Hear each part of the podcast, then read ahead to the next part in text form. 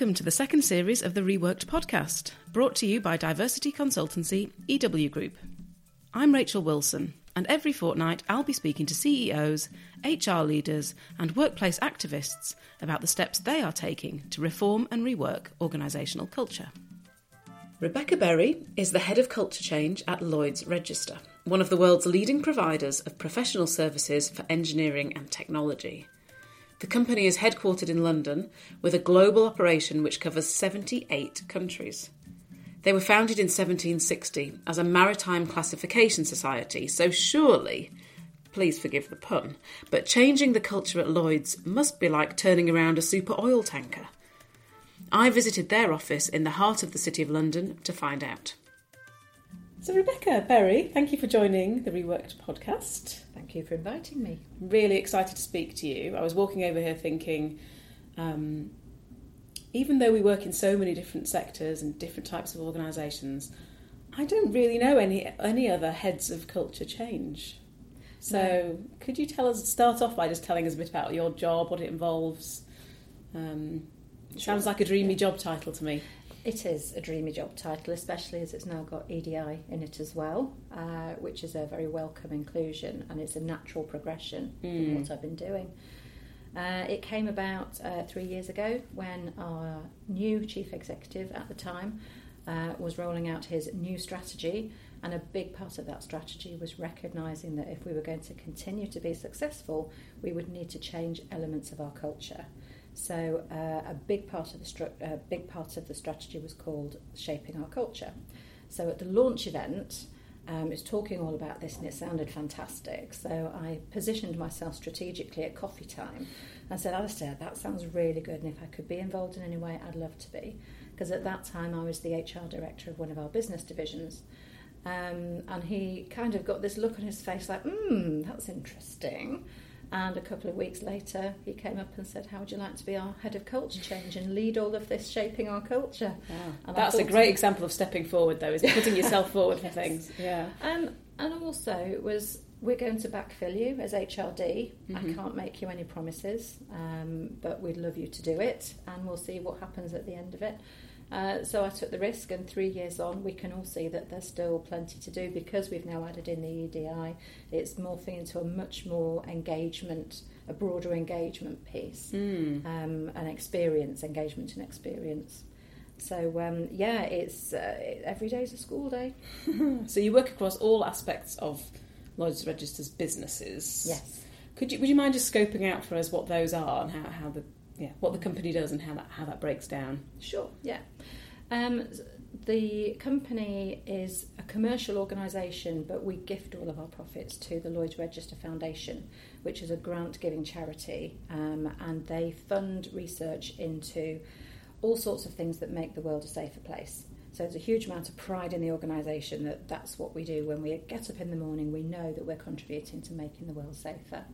So, in the commercial organisation, in the Lloyd's Register Group, uh, we have three divisions. So, we've got our maritime, our sort of marine and offshore division, and they're all about um, ships, oil rigs, you know, offshore things, and from conception through design, um, when the ships are in service and when they're decommissioned, all the way through, we provide independent verification that they are being designed to the right rules and regulations, that they're being classified, basically that they're safe to float, or aeroplanes are safe to fly, or so that's what we do um, in our marine and offshore. We have an energy division which does similar things um, in the oil and gas sector and also provide consultancy. Uh, and we have a business assurance and inspection services division, which is a broader range. I mean, that's every sector you can imagine, but that's third party assurance about business systems. So, for example, um, one of our big areas of focus at the moment is in the food supply chain. So, it's assuring things. There's this phrase from farm to fork, so mm-hmm. assuring food. So, the uh, everybody in a supply chain has robust systems in place to keep things safe um, that they're producing things to the right quality. So ISO 9000 is a big um, product that we uh, that we have, but also other more niche products for different things like um, assuring nuclear stations and things like mm. that. So everything is about safety. Okay, great. And is it the maritime business that's part of the business that's the oldest? It is, yes. That's been around since 1760, and we only really started adding other bits to it uh, after 1900. So for quite a long time, we were just about classifying Yeah. ships. Yeah. But then so- we extended our expertise. Yeah. Um, so the company, and obviously there won't be anybody here who remembers the very early days. Um, it must have gone through uh, obviously huge amounts of change, culture, cultural change over those de- centuries. Yes, we have a history of firsts in, in terms of the ships we've classified, the things we've been involved in, new technologies from the 1700s all the way through uh, to now. Uh, so, for example, thinking again about the Lloyd's Register Foundation, uh, one of our grants has helped to create the very first 3D printed bridge, an actual bridge that people can walk across across a canal in Amsterdam. So technological first, we've been um, really, really strong Mm. in that. So when people inside uh, the culture can feel quite traditional in some parts of the organisation, uh, we're built on a very sort of engineering mindset. So things being right or wrong, black or white, yes or no. Uh, so occasionally it can feel as though we're not terribly innovative, but when you look at the things we've been involved in that have made the world a safer place and brought improved technology, um, we've got a lot to be proud of. Mm, mm. So you're a, a complex business, Very. um, and now I imagine when you- when you uh, started life in the in the in the early days, you were UK based. You're now very Mhm. global. Yeah. Um, so how do how do you even begin to map out what the culture is like as a Mhm. starting point? Is is that where you started three years ago? Did you Yeah. start with that as a project? Yes. Um, so when we started three years ago, the one thing we knew we wanted to do was a, a, a specific um, culture shaping workshop, which was a very um, personal, experiential uh, event for everybody, but geared towards the culture that we want to create in Lloyd's Register. So we had to say, and here's the culture we want in Lloyd's Mm. Register. And the interesting thing is that a lot of people can tell you what they don't want, but not many people can say, this is what I want instead. So I did uh, articulate the desired culture, and funnily enough, because it's now a few years old, we're currently going through a refresh, Mhm. saying we all know a lot more about culture now. Everybody's been through this workshop that we call Be the Change. Everybody's had the opportunity to think about what kind of culture they want in Lloyd's Register and how it compares to what we've got. Yeah. So let's have another look at the desired culture and is it still what we want? And the way I did that, the way I got to the desired culture, there are lots of great surveys and tools out there that you can Mm. use. Um, I didn't do any of that. uh, we had just done um, an engagement survey, and uh, there were many, many comments and useful insights from that that I could use. Um, as I said at the time, we were rolling out a new strategy, so we were running workshops with um, mobilisers for the strategy, and that involved um, discussions about what kind of behaviours are we going to need to help us be successful with the Mm. strategy. So there were outputs from that, and I looked at what customers were saying to us and about us. So those three things, Mm. and I drew those into themes, and then I tested it around the world. So I went to key um, places around the world to my um, HR network and said, "Could you run some focus groups for me?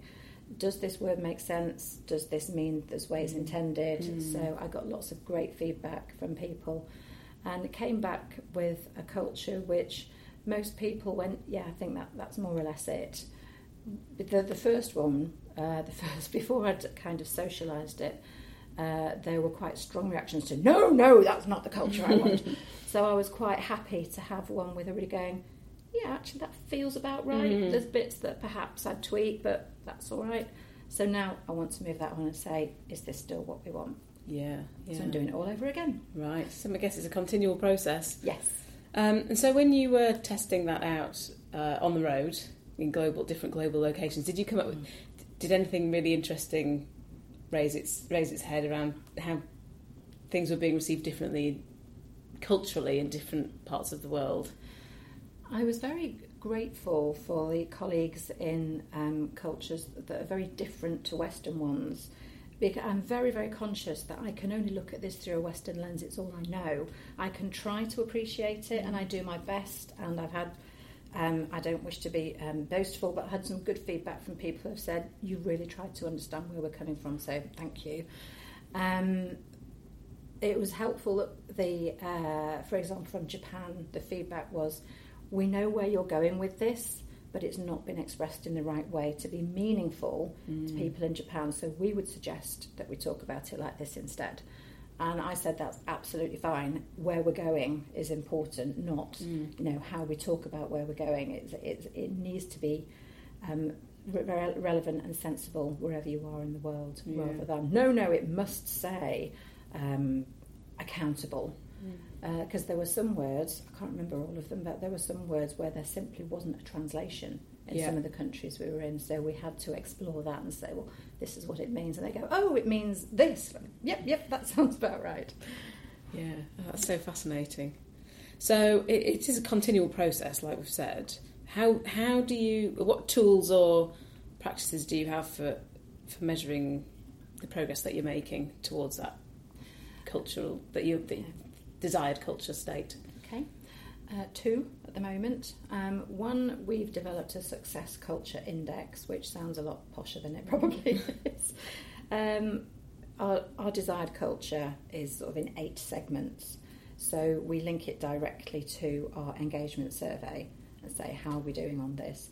We've just enga- uh, engaged with a new partner for this and we can directly ask those questions, mm-hmm. whereas before we uh, initially we looked at our initial engagement survey and said, well, that question kind of relates to that, so let's use that, but it wasn't the best measure. So now we've got an absolute measure that we can use. Uh, so when we've refreshed our culture, we're going to benchmark it with this survey tool and then pulse it every quarter and mm-hmm. publish the results so people can see how we're doing. Mm-hmm.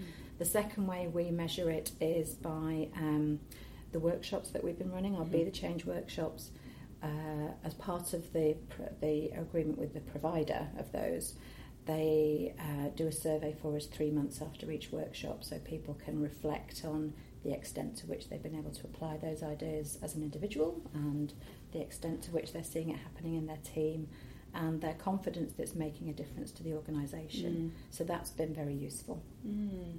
And are you doing work with the most senior people in the business as well so that they're sending the right the, the messaging around the desired culture. Yes, so they are all um, very much on board mm. with it. Uh, I think I hear this in, in my network that however much senior leaders think they're doing to uh, live the culture, often people don't see it or feel it. Uh, and the word I've used with the leadership team here is that you have to almost be pantomime, really, or you know, say out loud what you are doing and why and connect it to the culture. Uh, because you know, we're a big organisation, we're around the world, not everybody feels particularly connected to the leadership team.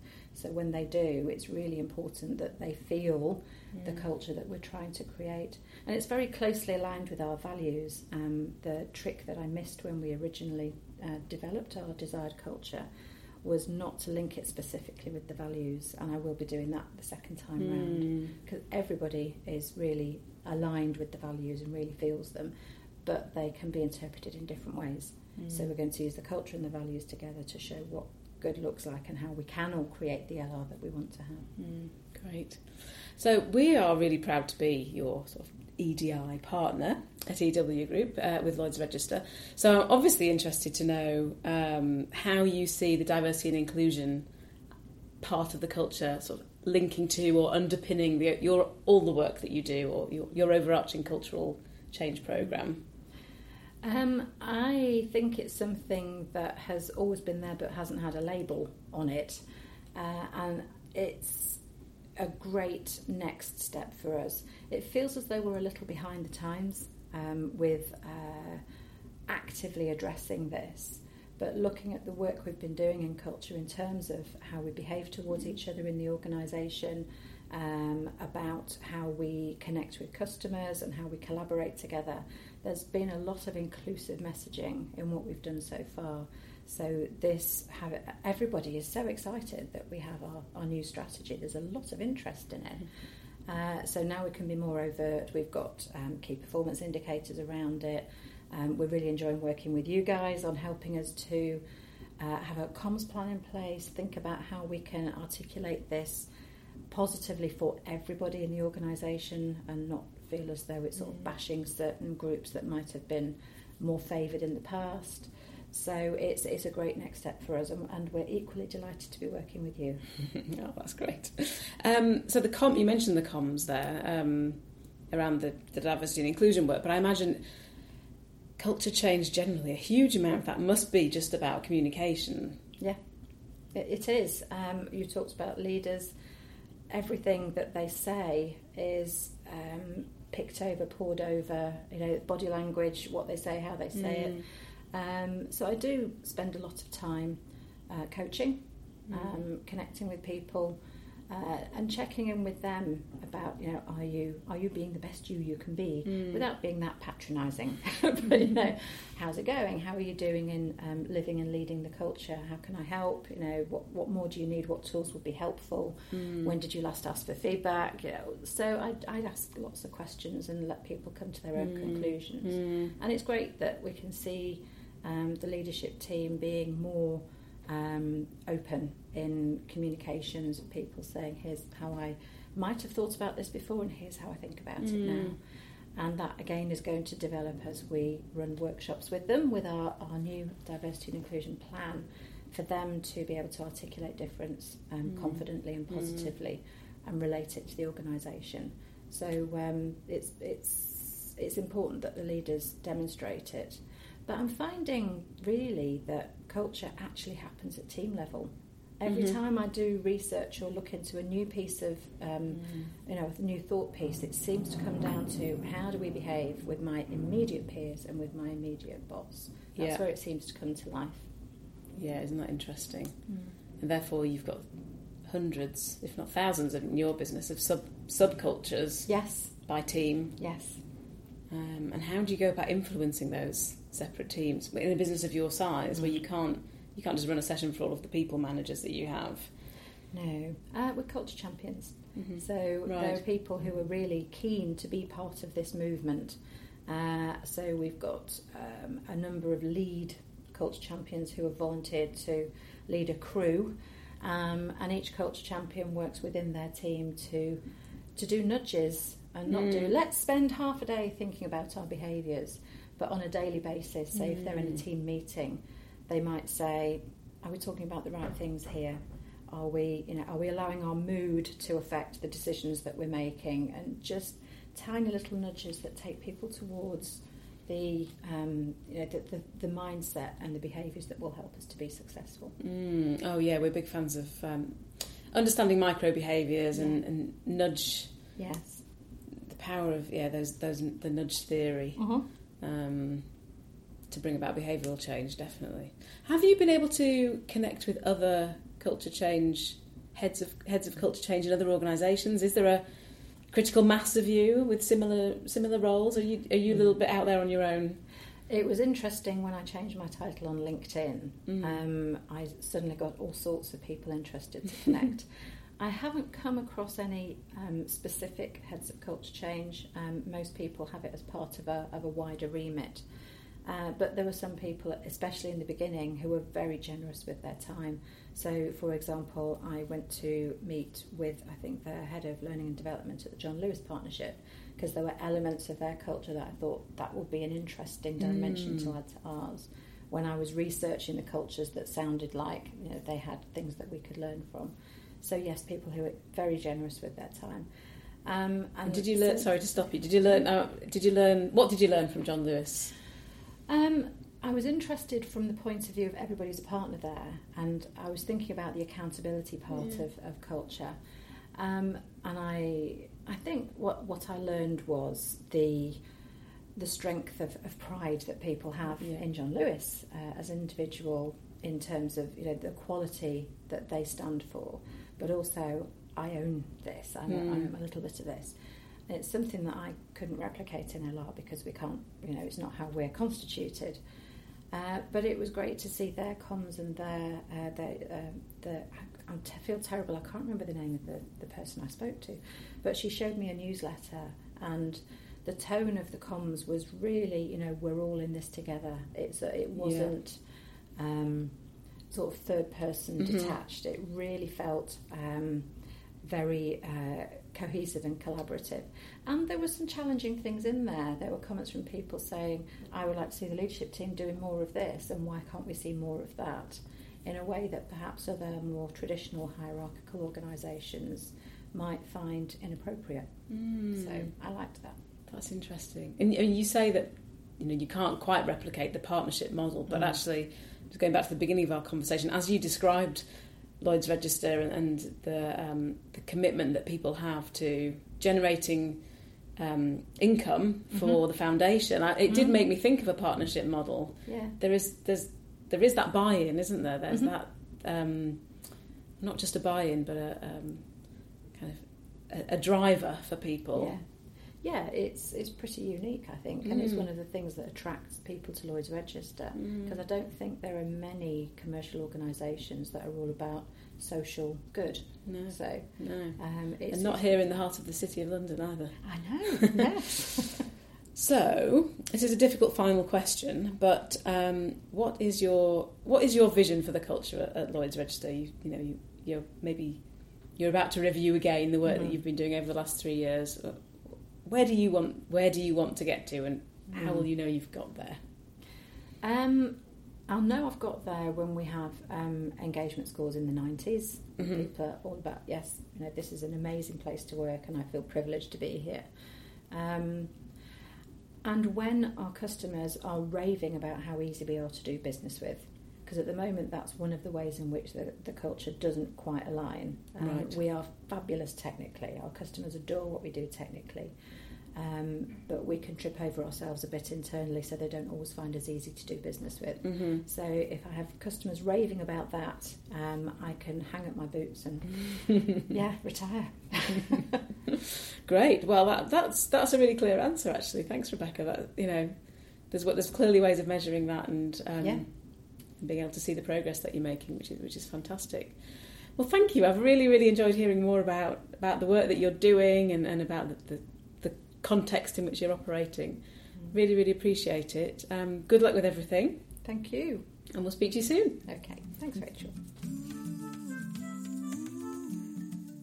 I hope this episode gave you some ideas that you can replicate in your own organisation. We'd love it if you could leave a review and also subscribe to Reworked so you don't miss our next episode. Diversity and inclusion at work has never been higher up the agenda. The EW Group team includes learning and development specialists, facilitators, researchers, and analysts, all with deep expertise in equality, diversity, and inclusion. If you think we can help you rework your own culture, please get in touch.